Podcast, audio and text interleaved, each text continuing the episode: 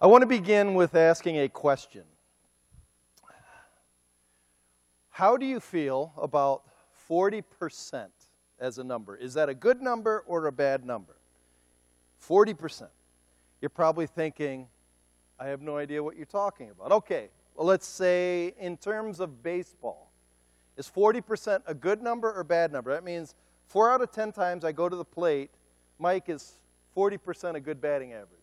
400 400. I could go to the Hall of Fame if I continued on. I batted 175 in high school. That's why I didn't continue on. But how about if I got beaned by the baseball four out of 10 times in the head? Not good. That's not a good percentage. How about every time you go to the lotto, four out of 10 of your tickets will be winners? Not a bad deal, right, Joe? 900 million. All you'd really need to buy are two tickets and you'd win instantly. Are you gambling, Joe? Elders? Where are the elders? But how about if I tell you um, next time you go to uh, fly an airplane, four out of the ten of your of your landings you'll crash. Not good. That's not good. Or if the doctor said, Chris, 40% of your organs aren't working. That's not good. So it's all relative. What if I told you four out of 10 people that are eligible to vote for the elections are going to abstain? That means four out of every 10 Americans in this next election aren't going to vote. They're just going to say, no, I don't care. I don't want to be a participant in this. And I mean, when you see this next picture, can you blame them? I mean, honestly, can you? I'm out. I don't want to engage. I'm going to go hide in my camp out, and I'm done. Well, I'm here to say today, remember that word up top, we are to engage. We are to be salt and light, even when it comes to politics. So today, our discussion is going to be let's talk religion and politics. What you're never supposed to talk about. To do that, open up to Romans chapter 13. And I got my nice new fatigue cover given to me from the Pila family, but you can't see them because they're all in camo. They match.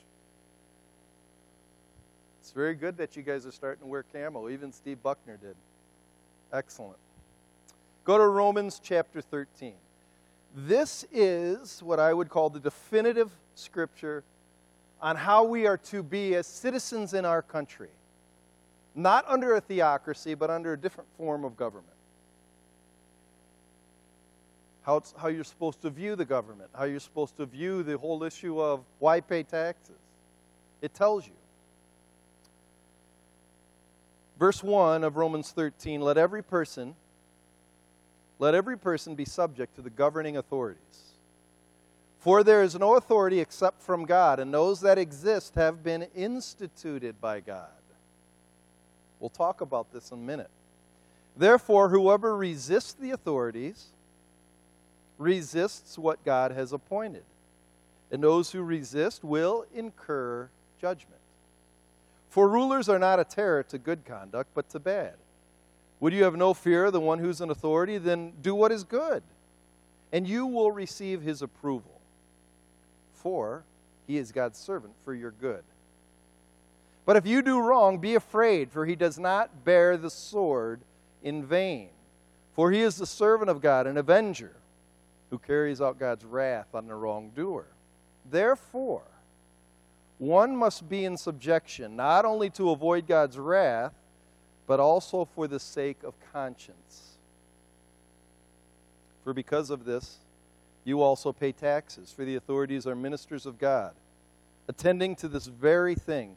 Pay to all what is owed to them taxes to whom taxes are owed, revenue to whom revenue is owed respect to whom respect is owed, and honor to whom honor is owed. Let's just open in prayer. Will you bow with me? God, this is a tough, tough, tough discussion. It's full of all kind of different rabbit trails and snares, and my objective, God, today is just to bring clarity so that, God, when we engage this culture, especially this year, an election year, that we will be salt. We will be people that are attractive and our opinions attractive, but we'll also be light. We will not speak in ignorance, but we'll speak with understanding. Help us to be salt and light in this whole thing of politics. Boy, it's a tough one. We need your help, God. In Jesus' name we pray. Amen. So, we are going to talk about that thing that your mom tells your dad never to talk about at the Thanksgiving table or at the dinner table. Don't talk about religion. And, Don, don't bring up politics. I could hear my mom say it to my dad because fire will come out when certain issues are said. I'm going to make a, uh, a few statements. I am not going to give you a definitive answer on who to vote for. That's not what I'm here for. I'm not going to, I'm not going to do that today. I am going to try to just give you clarity into how to understand this issue, how to properly engage where you're attractive and not an irritation. Because a lot of Christians, quite honestly, are very irritating when it comes to politics and stubborn and blockheaded, and I don't want to be that. I'm going to do three things. First of all, I'm going to talk about why it's hard to talk about politics and religion. Why is it so difficult? Second thing we're going to do is say, what is the purpose? That's really what Romans 13 is about. It defines the role of government. Why did God institute it? We have to talk about it. You need to know why. And then the third thing, we're just going to talk about two very uh, important, dare I say, ooh, volatile issues when it comes to government. We need to be ready to engage those things. So let's begin. Why is it so tough to talk about religion and politics? And I believe it's because when people enter into it, people have different expectations and philosophies of what government should be doing. I just want to graph it like this you have idealists, you have realists, and you have pessimists. Some of you are idealists when it comes to government and the guy you want to elect or the woman you want to elect. Some of you are realists and some of you are pessimists. Probably a vast majority of you are pessimists. But here's what an idealist believes an idealist believes utopia is possible. If I elect the right man or the right woman or we put in the right system, if we just follow the Constitution, we will have the millennial kingdom here on earth. It's possible. My brother was an idealist. I can remember growing up, I have four older sisters, older brother. We used to have some very, very heated discussions at our dinner table. My dad liked it like that. He would often try to provoke my sisters, you know, saying, hey, you know, men are dominant. Man, they would just, it'd be, he liked that. So I'm used to debate. But my brother Don, one time, he said, you know, Dad, I was thinking about it today. If everybody just obeyed the, the miles per hour on the highways, if they would stop three seconds at a stop sign, if they would stop at the red light, they wouldn't run through a yellow light, they would yield when the yield sign is, they wouldn't pass in a no passing zone. If they just obeyed the law, nobody'd ever get in an accident. I was just thinking about that. If people just did what the law said, nobody'd ever, ever get in an accident. We have, wouldn't have to worry about it. My dad looked at my brother. I'll never forget. He goes, Don, we're human. That's all he said. Now, what he's meaning is we're living in a fallen world. You know communism is an amazing form of government? If it wasn't in a fallen world, it's horrible in a fallen world, probably the worst in a fallen world. So, an idealist wants a utopia, but I'm here to say it's an impossibility. You'll never get it the way you want it. So then along comes a realist, and a realist says, absolutely. Do you know what, though? You know what politics is? It's a game, it's a power game. That's all it is. It's one side versus the other, it's the red versus the blue. And you know what? You got to do anything you can to win the game. That's why we have people like, in my estimation, Hillary Clinton, Donald Trump. It's not because they're the most ethical or because we really believe they're going to bring us prosperity. It's because they win. They're winners. They rip everybody apart, they throw mud on everybody else, and the one who wins in November is the victor. The game is won. That's the realist. So the realist will be the one that will always say, "It doesn't matter, just you better make sure your side wins. Then you have the pessimist. The pessimist, they're cynics. They're like, you know what? Everything's spin. That means everything is a lie Whoever, you got to first determine who told the lie, then you'll know why they said the lie. It's all spin to win the advantage, to win the game. So we're all cynics. And there's good reason to be. Let me prove it to you. 1970, tell me who said this. I am not a crook. Who said that? Richard Nixon. All right, 1980 comes along, and who said this? Read my lips. No new taxes. Who said that?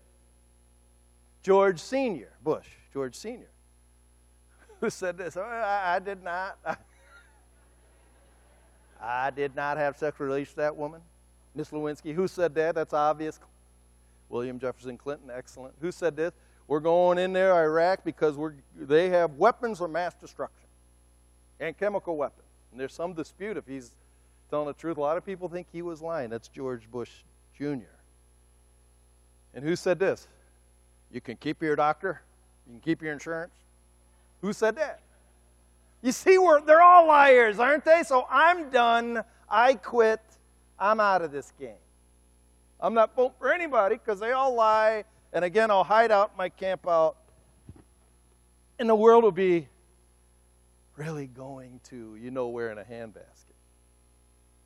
Not allowed to say that word in church, right? oh, I'm glad you didn't hear Paul's answer. Did you guys hear Paul's answer? Where are the elders? Get Joe and Paul out of here. That was hilarious, Paul. I can't, I am shocked. oh, I missed the comma. Okay. So you're talking about a place? No. Okay. Excellent. I was reading as I was doing some research, a guy said, really, the problem, we have to view politics like C.S. Lewis talked about demons. C.S. Lewis said you got to be very careful how you talk about demons. Some people don't believe they exist at all. That's not a good stance, and some people don't they think, they think they are everywhere, and both sides are extreme. And so he said it like this. Go ahead and hit that. He said, like demons, politics must be handled with care. It is dangerous to ignore and dismiss them. In other words, it's dangerous to say, I'm just checking out. If you check out, I, my wife and I lived in Russia for a year. They were ruled by an atheistic government for 70 years, and the, the havoc that was reaped on those people, you wouldn't believe it. So politics matters. But on the other end, equally hazardous is to be solely focused on them. There's some people, that's all they do. That's all they do. You know people who have Fox News on from the moment they get coffee in the morning to the moment they turn out the bed night. Or you know people that, man, you say, you know, they, they, they are union all the way. You know those people. They live that. They live that. I want to I want to go the middle route today, and I first of all want to begin by asking you to be salt and light. How do we engage or enter the fray? That may be more important than anything we say. How do we enter into this? When we go on Facebook or when Don we go to the corner coffee shop down the road. How do we enter the fray? And I'm going to offer you two things that you've got to listen to. First, you have to be salt. Listen to what this proverb says. A prudent man, that means a good, righteous person. They conceal knowledge, but the heart of a fool proclaims folly. In other words, the wise man thinks before he speaks, he looks before he leaps. The fool just like a gusher, just says what's ever on their mind. and they blow everybody away. The truth of the matter is, let me ask you a question, you who believe you're politically astute. Do you really know what's going on? Do you really know what's going on in the Pentagon? Do you really know? Or do you think you know? A lot of people come up to me and they say, you know, they'll say it like this. They'll say it kind of, they'll say it kind of half joking, but I think some of them really believe it. Must be nice to be a pastor. You only work one day a week. Except, of course, when you have a funeral or something. But must be nice. Are you serious? Or do you really know what I do during the week? Do we really know? And I was convicted by this honestly as I was praying. Do we really know what President Obama has to deal with every day? Oh man, I don't want that job. Let's be salt and be careful. Second thing is let's be light. Look at this next proverb. A fool takes no pleasure in understanding, but only in expressing his own opinions. He doesn't want to know, he just wants to vent and listen to him talk, himself talk, and talk, and talk, and talk. Light is understanding. We are to be light, we are to have knowledge. So that's what I want to do. I want to begin by giving you some framework on how to view even a role of government. What is the purpose of it? And I want to start from a I want to start from a see let's see the forest from the specific trees. And here's we live this is God's world. In Mark chapter Mark chapter 12 verse 17 go to that verse. You've you'll you've heard it, but it's very interesting. Jesus confirms that there are different institutions different structures that are set up to handle different things. They were talking about who do we, they're trying to trap Jesus, Sadducees were, and they're trying to trap him with the tax money or the, the money he gives. Who is this? Whose money is this? And verse 17, talking about paying taxes to Caesar, and Jesus said to them, Mark 12, 17, render to Caesar the things that are Caesar's and to God the things that are God's. And they marveled at him because he acknowledged the role of Caesar. Because they wanted him to completely deny Caesar. But what he's acknowledging is that the way God rules and runs this world is by setting up different, what I'm going to call different houses, which have, they both have responsibilities and particular tasks to help him order this world and bring blessing to bring redemption and restoration to a fallen world. Here's the three houses you have individuals, you have the state, and you have the church. He orders things in those three groups, and each one has different tasks and responsibilities. Often, often we expect them to behave differently. Sometimes we expect the state to beha- behave as the individual. Sometimes we we expect the church to behave as the state. But they each have their own tasks, their own parameters, and their, only, their own responsibilities. And we are called to rightly divide the word of truth so we can give accurate and honest representation. When you mix up the responsibility, it gets all crazy. Let me give you an illustration. Individuals, really, individuals are spoken to on a personal basis by God. Matthew 5 through 7 is a very individual call, and it talks about how we are to live in this world. And it's summed up in Matthew 7, verse 12, like this Love your neighbor as yourself. And if you do, you will fulfill all the work of the law and the prophets. That's how individuals are supposed to live.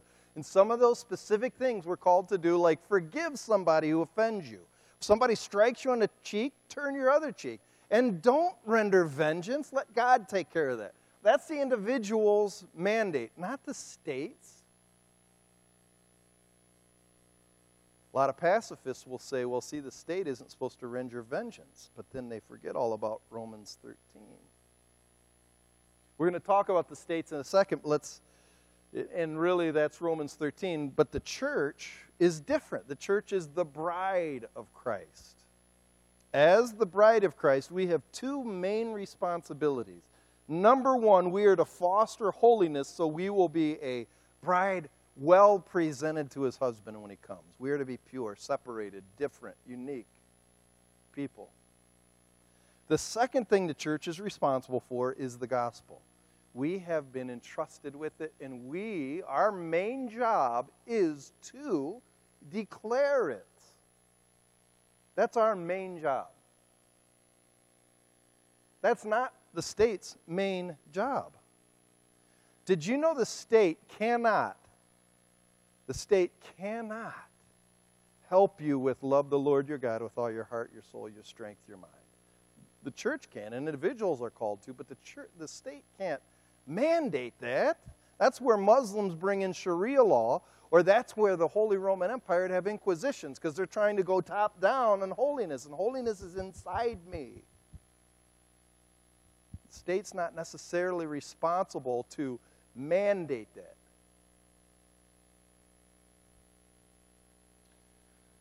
What's very interesting is how, how do you become a part of this? You're, you're an individual because you just are. There you are. But you are born into the state. I want you to go to Jeremiah for a second. Jeremiah chapter 29. You're born into the state, you're born again into the church. Jeremiah 29. And I want you to look at verses 4 through 7. This is talking about when um, Israel was taken out of Israel and they were brought into captivity to Babylon. I don't know if you know if you remember that, but God was upset with his people. So what he did, he punished them by making them be slaves in a country far away called Babylon. And they were a wicked country. And so this is a letter to the people in exile, starting in verse 4. Thus says the Lord of hosts, the God of Israel, to all the exiles whom I've sent into exile from Jerusalem to Babylon. So in Jerusalem was the temple, and Jerusalem was that was their homeland, but now they're out. Do they just pout and quit and stop living? No. Look at what he says in verse 3 or verse 5. Build houses and live in them. Plant gardens and eat their produce Take wives and have sons and daughters. Take wives for your sons and give your daughters in marriage, for they may bear sons and daughters. Multiply there and do not decrease, but seek the welfare of the city where I've sent you into exile, and pray to the Lord on its behalf. For in its welfare you will find your welfare. So what he's saying is pray for pray for Babylon. Yeah, but they're wicked, they're evil. They got Nebuchadnezzar, remember that guy? He'd throw people, man, that's bad. Throw people in an incinerator. Pray for them. Because as God blesses them, you will be blessed. It's sort of the same thing for us. It says in Acts 17, you can hit it, uh, hit the thing. It says, We are born into the state by birth and the church by faith. It says in Acts 17, God places people in different locations at specific times specific places so that they will really thrive there and people will seek the Lord. I believe you are to love this country where you're placed. This is where God placed you. We, we almost, we have this, a lot of times we, we say if we love Jesus, we can't love our country, but pray for its welfare, care about it. Take care of it, love this. That's what patriotism is a love of your country, but don't idolize it don't idolize it as if it's a God, but love it. Care for it, because in its welfare will be yours. That's why it says in 1 Timothy 2 pray for those who lead so they may have peace and so the gospel will be spread, because when they have peace, the gospel will be spread. But the church we are born into by faith, this is a whole different calling. This is our highest loyalty. It's to Christ. He's our king, He's our husband, He's the head of our body. The church is not the state. It's just not.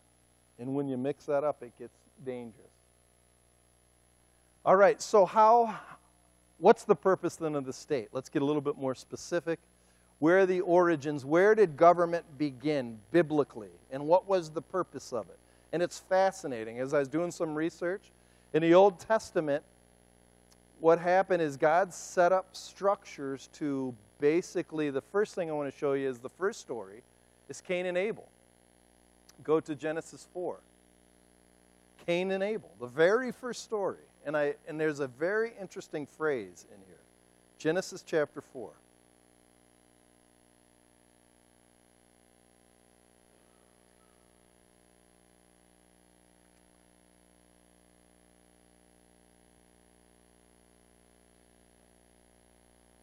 In verse 1, it says, Adam knew Eve, his wife. That means he had relations with his wife, and she conceived and bore Cain. So Cain's the oldest. And then verse 2, she bore another son, a brother to Cain, Abel. So you guys know the story of Cain and Abel. Cain was jealous of Abel because every time Abel offered up sacrifices, God was God was pleased with it. But Cain was mad. So verse 4 says, And Abel also brought of the firstborn of his flock and their fat, and the Lord had regarded for Abel and his offering. But for Cain and his offering, he had no regard. So Cain was very angry, and his face fell. The idea is he's, he's, he's inside himself. He's depressed. He just consumed his thoughts. The Lord said to Cain, Why are you angry and why is your face fallen?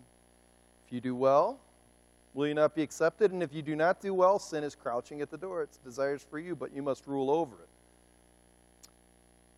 Cain spoke to his Abel, his brother. And when they were in the field, Cain rose up against his brother Abel and he killed him. Out of his anger, out of his sinfulness, and this is why we can never have a utopia, he killed his brother.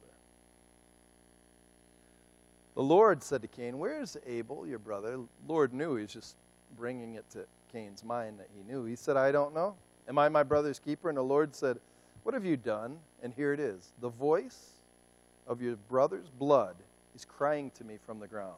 His blood is crying out. That means there needs to be somebody that will make what was done wrong and make it right. There needs to be justice. There needs to be retribution for this wrong. So, this is really, in a sense, the first sign for there's a call out of justice. I need somebody out there that will rule on this because his blood is innocent and it's crying out, somebody stand up because the blood has been shed. Well, as the and God God was overseeing his people. What you'll see later on in Mosaic law, God said, "Why did you why did you want the law? I was watching over you the whole time." But what happened is they started to become a huge nation. They were held in prisoner by Egypt and they were crying out for justice because they were slaves. So God sends Moses. And when Moses came, he helped deliver the people, and then he gave them law. And in Deuteronomy, listen to what God says about the purpose of the law. He says, When you give them this law and they obey it, the, they, the nations around you will say, Wow, what great nation has their gods next to them the way Israel does? So, what God did is He gave them codified set of law and organizational governmental structures to show the world that this is a just order. It brings righteousness and peace and goodness. Some of the subjects that the Mosaic Law dealt with are marriage, murder, land ownership. How do we deal with the aliens in our midst? Law. And how do we elect officials and judges? Well, then, over time, as their nation grew strong, other nations started to fight and wage war, and judges would be raised up then all of a sudden, during Samuel's time, they said, We don't, we're tired of these judges. Just give us a king. All the other nations have a king. Give us a king. And it's really interesting. Go to, go to Samuel, 1 Samuel 8, 10 through 18. It's right after Ruth. You have Judges, Ruth, and Samuel.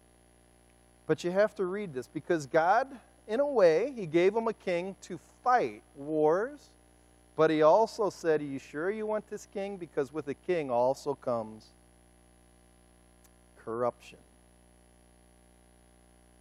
So that's 1 Samuel chapter 8, starting in verse 10.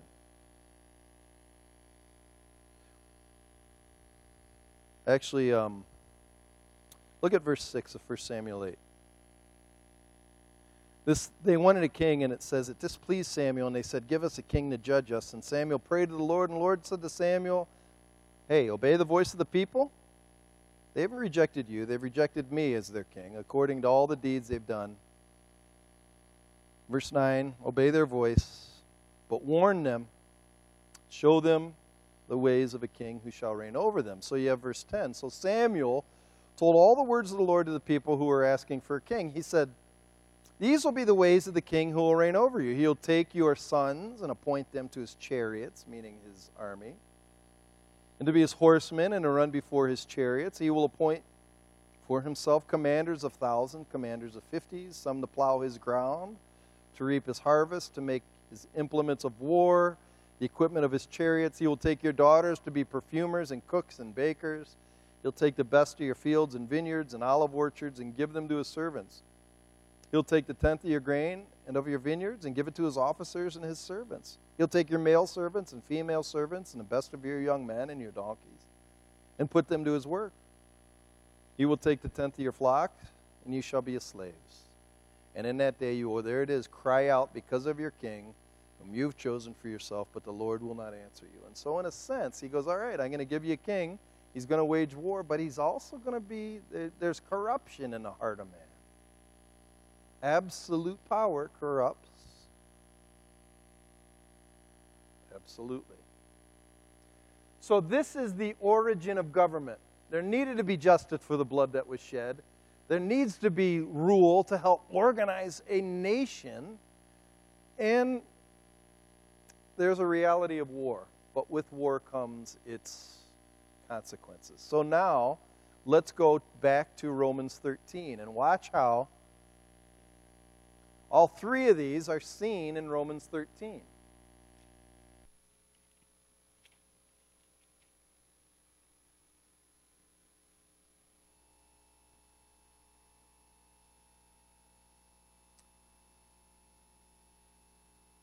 Okay, so verse 2, we can begin there in Romans 13. Therefore, whoever resists the authorities resists what God has appointed. And those who resist will incur judgment, for rulers are not a terror to good conduct, but to bad. Would you have no fear of the one who is in authority? Then do what is good, and you will receive his approval, for he is a servant for your good. But if you do wrong, be afraid, for he does not bear the sword in vain, for he is a servant of God an avenger who carries out God's wrath on the wrongdoer. So, what he's saying is, first of all, you have here this whole idea of an avenger. That's the idea blood's been shed, and there has to be somebody that will come and fight. That's what the government's responsible for to avenge wickedness. Not to turn the other cheek, but to avenge it, to give answers for it. That's where justice comes in. Justice means fairness.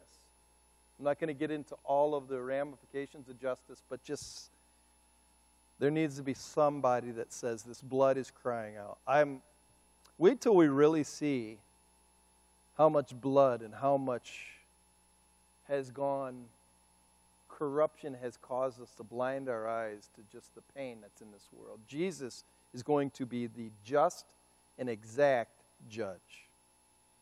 Second thing he says is in the middle of verse 3. Would you have no fear of the one who's in authority? Then do what's good. You will receive his approval. For he's God's servant for your good. Government is for our good, it's a servant to assist us and bless us and protect us. It's a necessary institution. And then you also have this whole idea of the sword. Verse 4 If you do wrong, be afraid, for he does not bear the sword in vain. And the sword is the idea of, can also be the site of justice, but also the sword represents there is a time for war. I won't get into, there's a lot of things that good Christian thinkers have thought about that talks about the, the righteous will cause the city, if he's a ruler, the righteous will cause the city to flourish. But if you put a fool in lead, it will cause sorrow for a city. That's Proverbs 29 2. Deuteronomy 7 through 20 gives us rules for what's called just war theory. Sometimes there is a way to wage a war. You don't wage a war to gain from other people, but there's a way to wage a war where it's just.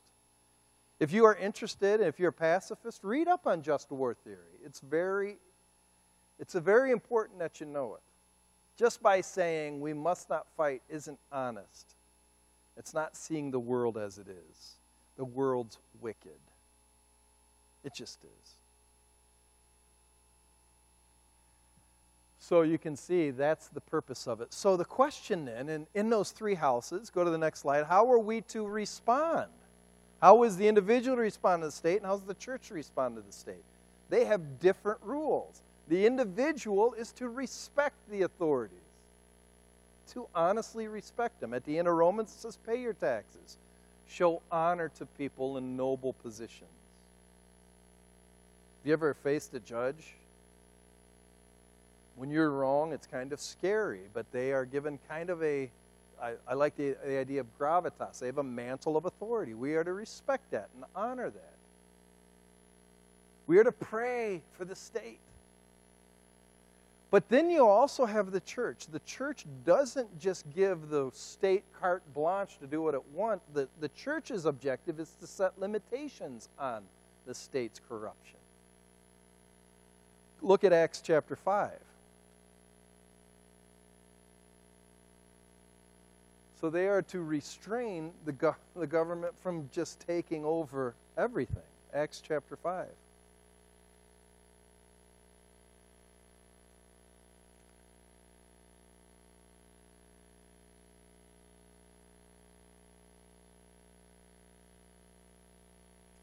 This is when uh, Peter was preaching the gospel, and the Sanhedrin took him, and they're going to tell them and tell them, You cannot keep teaching. So, verse 27 of Acts 5. And when they had brought them, they sent them before the council, and the high priest questioned them, saying, We strictly charged you not to teach this, not to teach in this name, because Acts 4, there's no other name under heaven by which a man must be saved. Stop that. You're not allowed to. Yet you have filled Jerusalem with your teaching, and you intend to bring this man's blood upon us. Peter and the apostles answered, We must obey God rather than men. We must. We don't give the state carte blanche to do whatever they want. We have to stand up and say, God wouldn't have this. This is wrong. Stop. So, those are the purposes. I, I am telling you, do you know how much stuff is written on this? It's unbelievable. You, you, have, you have a good idea. So, I'm just giving you parameters of how to think instead of having these knee jerk reactions. A lot of times, politics is nothing but logical fallacies. A logical fallacy is saying this as I stand up and I'm a leader, if I say, my way is right and I'm just, and my though if you disagree with me, you're going to be on the side with these wicked people over here. That's a straw man argument. Most of politics is that these days. Don't fall for that. We fall for slogans. We are the people for education and a green earth. They are for polluted waters and a destroyed earth. No, come on. So we have to then engage. And there's two areas we have to be really these are tough areas to engage. But the first one, and this is more towards our side, we gotta we gotta be we gotta have compassion for the poor. Listen to what Deuteronomy says. Go ahead and hit that. Deuteronomy says, If among you one of your brothers should become poor, in any of your town within your land that the Lord your God is giving you, you shall not harden your heart against your poor brother. Don't harden your heart against the poor. Don't do it. They are made in the image of God. However, as we engage this subject, because it gets very, very tricky, there are two questions that must be asked and discussed. The first is this Go ahead. What are the causes of poverty? What breeds it? And I'm telling you, there's, and this is a big one. My brother in law, he works in the uh, Urban Transformation Ministries, and there's guys that have worked through this, but we can't all lump them as just economic inequality, that it's because some people have money and some don't. Uh, there's a lot of there's a lot of reasons. Like, go ahead and hit that thing. Is poverty the result of circumstances? A, a baby is born in a bad area. Don't you have compassion on a baby? We should. Is it uh, the result of choice that this person just doesn't want to? Are we affording them the opportunities to do that? But we can't compel somebody to do something. Or is it soul corrosion? I mean, there's, there's questions we have to ask in this. It's not just because you have some people are rich and some people are poor. Those aren't the, that's simplistic. The second question we have to ask is who's responsible to take care of them? Go ahead and hit it. Has the church abdicated responsibility because they don't want to get involved? I think somewhat some people have. And so the government has taken over where we used to be involved. But this is a tough one. In our church, we have we, on, we try to go on small scale. We have a benevolent fund to help just people with immediate needs like gas and electricity do you have some grocery money? We do that on a local level. We work with Love Incorporated on a bigger level, which get, they get financial assistance, but also they get trained on how to handle their money. And really, this class Kim, that Kim and Bill are doing, it's a great class. It helps us within our church how to handle the money. And then community wide, there's a lot of organizations that help on a big scale. But the problem is, we can't just throw money at somebody. If you want to read a very interesting book, read the book called Toxic Charity. And how, how they did this research over the 10 poorest countries in Africa, and they assessed how much assistance did they get. And the poorest countries in Africa were given the most assistance. And they're like, how could that be? Because what has happened generationally are, are, are levels of dependence where a guy comes in on an emergency, gives them money. Next year they come in and they give them the same amount of money. The third year they're just expecting them to come in. And so people quit and their heads drop and their souls shrink. And so there's businesses that are now trying to do what are called micro businesses where they give loans to give people, I, I, I can do this, I can work is in this toxic charity this one guy talked about how we do they do mission trips youth groups do mission trips and they go to haiti he says really you know what they are? Those are a lot of these mission trips are just i call them church vacations. Because we'll send in kids to do work that really we we have stolen work from people in the area and they don't do the job as good as they do it.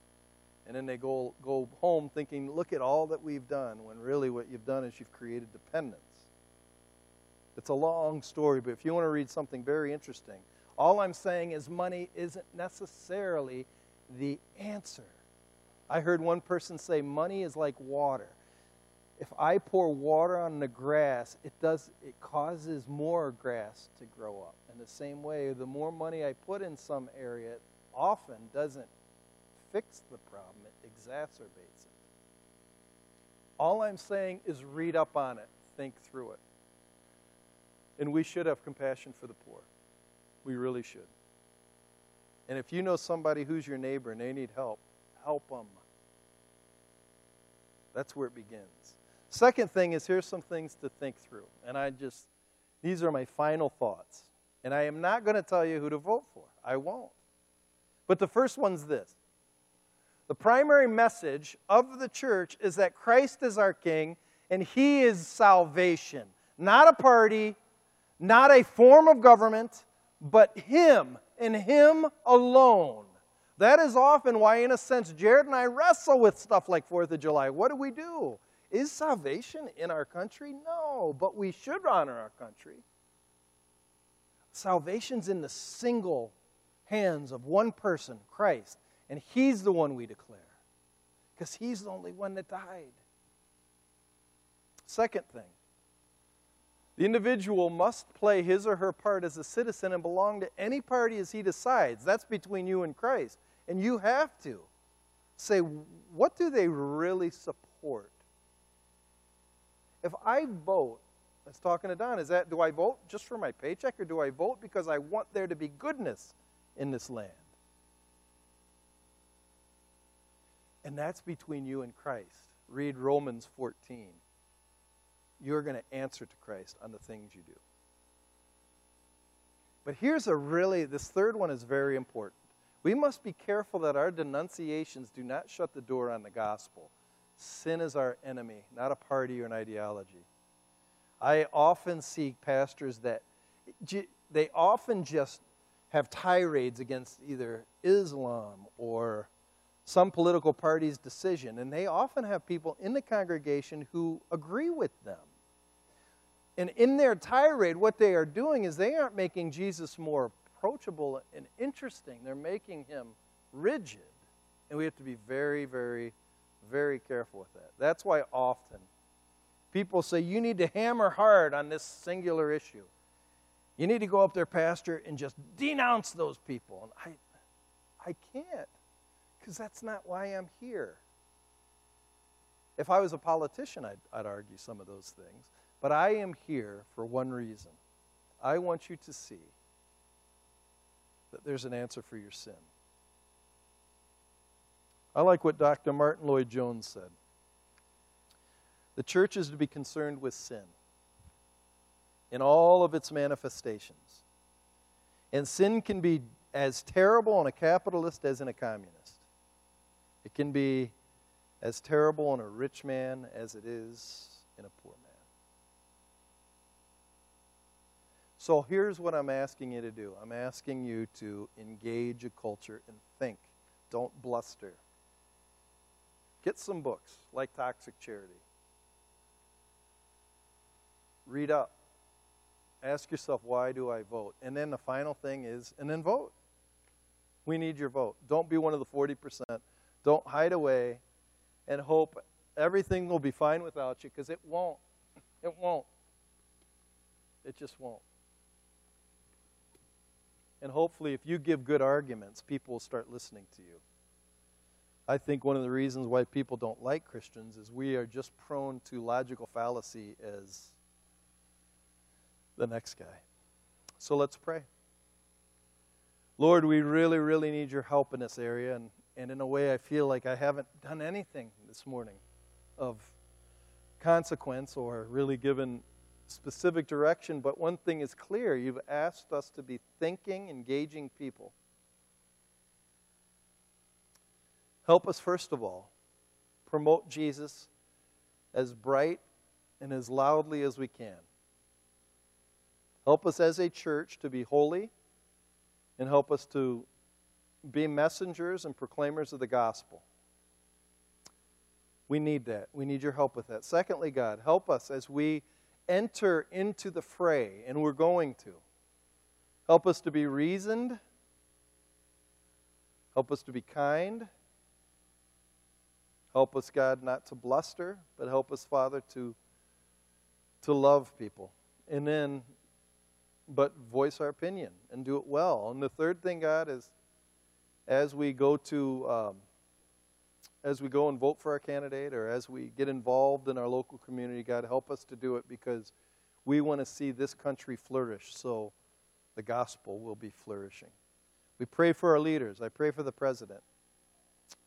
I pray that God, you'd give him wisdom. I pray you'd give him a heart that's sensitive to godly instruction. I pray for our governor. I pray the same for him. I pray, God, for our congressmen, and I pray for our Senate.